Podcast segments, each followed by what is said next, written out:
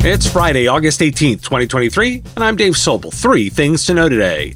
CISA's plan to enhance RMM security with industry collaboration. Generative AI hits the peak of inflated expectations, Gartner's 2023 hype cycle, and a rapid fire analysis of AI adoption across enterprise, finance, retail, and more. This is the business of tech. Don't you love an extra $100 in your pocket? Have a TurboTax expert file your taxes for you by March 31st to get $100 back instantly. Because no matter what moves you made last year, TurboTax makes them count. That means getting $100 back and 100% accurate taxes only from Intuit TurboTax. Must file by 331. Credit only applicable to federal filing fees with TurboTax full service. Offer can be modified or terminated at any time. Without the ones like you, who work tirelessly to keep things running, everything would suddenly stop. Hospitals, factories, schools, and power plants, they all depend on you. No matter the weather, emergency, or time of day, you're the ones who get it done. At Grainger, we're here for you with professional grade industrial supplies. Count on real time product availability and fast delivery. Call clickgrainger.com or just stop by. Grainger for the ones who get it done. The Cyber Defense Plan for Remote Monitoring and Management, a collaboration between the U.S. Cybersecurity and Infrastructure Agency and industry partners, aims to address security issues with remote monitoring and management, or RMM tools. RMM software has been increasingly exploited by hackers as a way to circumvent security systems and establish access to victim networks. The plan focuses on four main tasks vulnerability information sharing, industry coordination, end user education, and advisory amplification.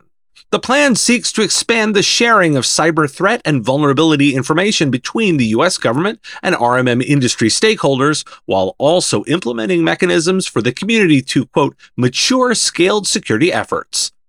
In the announcement Wednesday, CISA said it worked with industry partners as part of the Joint Cyber Defense Collaborative to create a clear roadmap to advance security and resilience of the RMM ecosystem.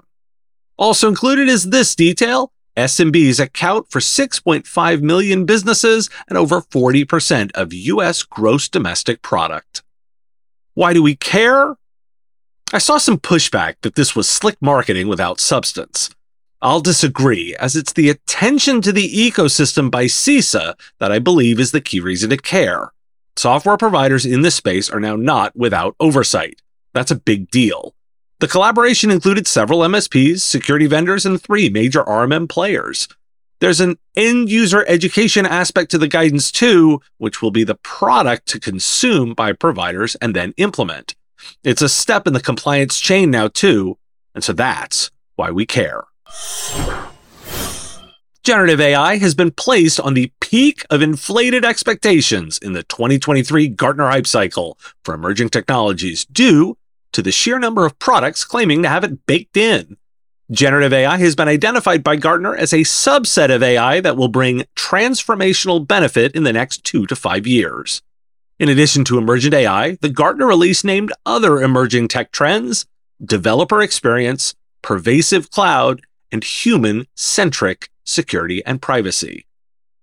And I wanted to dig into the legal breakdown of the Federal Trade Commission's civil investigative demand to OpenAI, the developer of ChatGPT, to investigate whether the company has engaged in unfair or deceptive privacy or data security practices. The CID contains 49 inquiries related to the company's business practices and requests 17 classes of documents.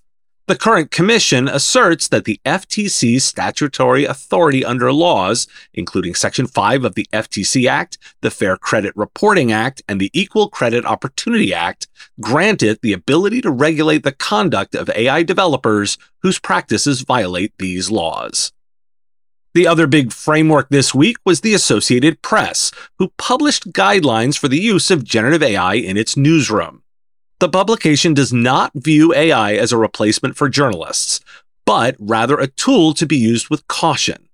Any result from a generative AI platform should be treated as unvetted source material and subject to AP's existing sourcing standards. The guidelines also prohibit the use of AI to alter photos, videos, or audio, and require staff to verify the veracity of any AI generated content they use. The guidelines prohibit the use of generative AI to create publishable content, including images, and encourage caution to prevent the spread of misinformation. The AP's partnership with OpenAI has led to concerns that other outlets may view the AP's guidelines as a license to use AI more excessively or underhandedly. Why do we care? I think we're right at the top of the roller coaster, and frankly, we've probably started down the slope into the trough of disillusionment. That said, it's a very fast ride. I hope you like roller coasters. The FTC's willingness to leverage existing laws should not be dismissed here. That's your legal framework to work with your customers around when considering AI, coupled with the equal employment laws I covered this week. Now, layer on the AP's guidelines. I found this entirely complementary to the Copilot approach. AI generated material is not source material. I use AI myself in summarization and never as a source. That simplification is again useful for your customers. Use those. Your value as a provider is in the implementation. Let someone else do the framework creation. I've been collecting a pile of industry data, so let's do a rapid fire lightning round. Per Forbes, the insurance industry faces a demographic problem with two thirds of agents over the age of 40 and only 11% under 30. While AI tools will help with outreach and customer service tasks, they can't force older agents to embrace change. The challenge for the industry is to get older managers to think younger and recognize the opportunity AI presents for growth and future profitability. According to a survey by KPMG, 70% of global retail industry executives believe generative AI will have the most transformational impact on marketing and sales, with 68% currently exploring AI's marketing uses. The survey also found that 66% of consumer and retail executives plan to use AI to analyze customer data and create personalized recommendations, while 64% will use it for trend and predictive analysis for inventory management. MasterCard's Signals report highlights five emerging use cases of generative AI in commerce knowledge distribution, HR and training, code writing, legal, cybersecurity, treasury, marketing, customer interfaces, and service delivery. The report also suggests that AI adoption rates are increasing, with 50% of companies using AI for at least one application in 2022, compared to just 20% in 2017. The five emerging use cases identified by MasterCard are enterprise, finance, small business, retail, and travel. A new report titled Generative AI, a Channel Impact Analysis by JS Group and the ANS Group highlights the potential benefits of generative AI for channel partners, including increased automation, improved personalization, and reduced costs. How are channel businesses benefiting from generative AI? Those that used AI for sales prospecting and customer acquisition experienced a 50% increase in leads and a 52% increase in conversion rates, per the report. Additionally, effective personalization through AI integration can reduce acquisition costs by up to 50%. Why do we care? We're seeing first use cases for sure, and my hope with this data is that listeners can consider their customers' sectors and find ways to be effective. Partner Hero is an outsourcing company that goes beyond industry norms to prioritize employee empowerment, career growth, and quality performance. They pay above market salaries and have a management team that includes individuals from the startup world, making them more than just a service provider. They're also a thought partner for startups. With flexible terms to let you scale quickly and offices around the world for global coverage, you get a thought partner for your business with quality assurance baked into every program. You know, I believe in outsourcing. It's what IT services is all about.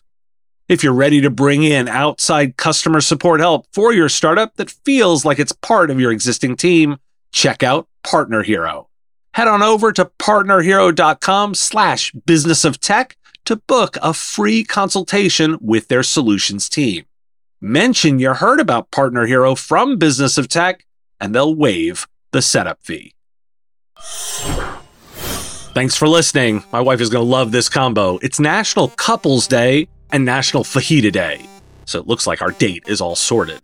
A reminder for Stitcher listeners, it's going away at the end of the month. Make sure you switch to any of the other podcast platforms. There'll be a bonus episode this weekend, and I will talk to you again on Monday. Have a great weekend. The Business of Tech is written and produced by me, Dave Sobel, under ethics guidelines posted at businessof.tech. Like the content?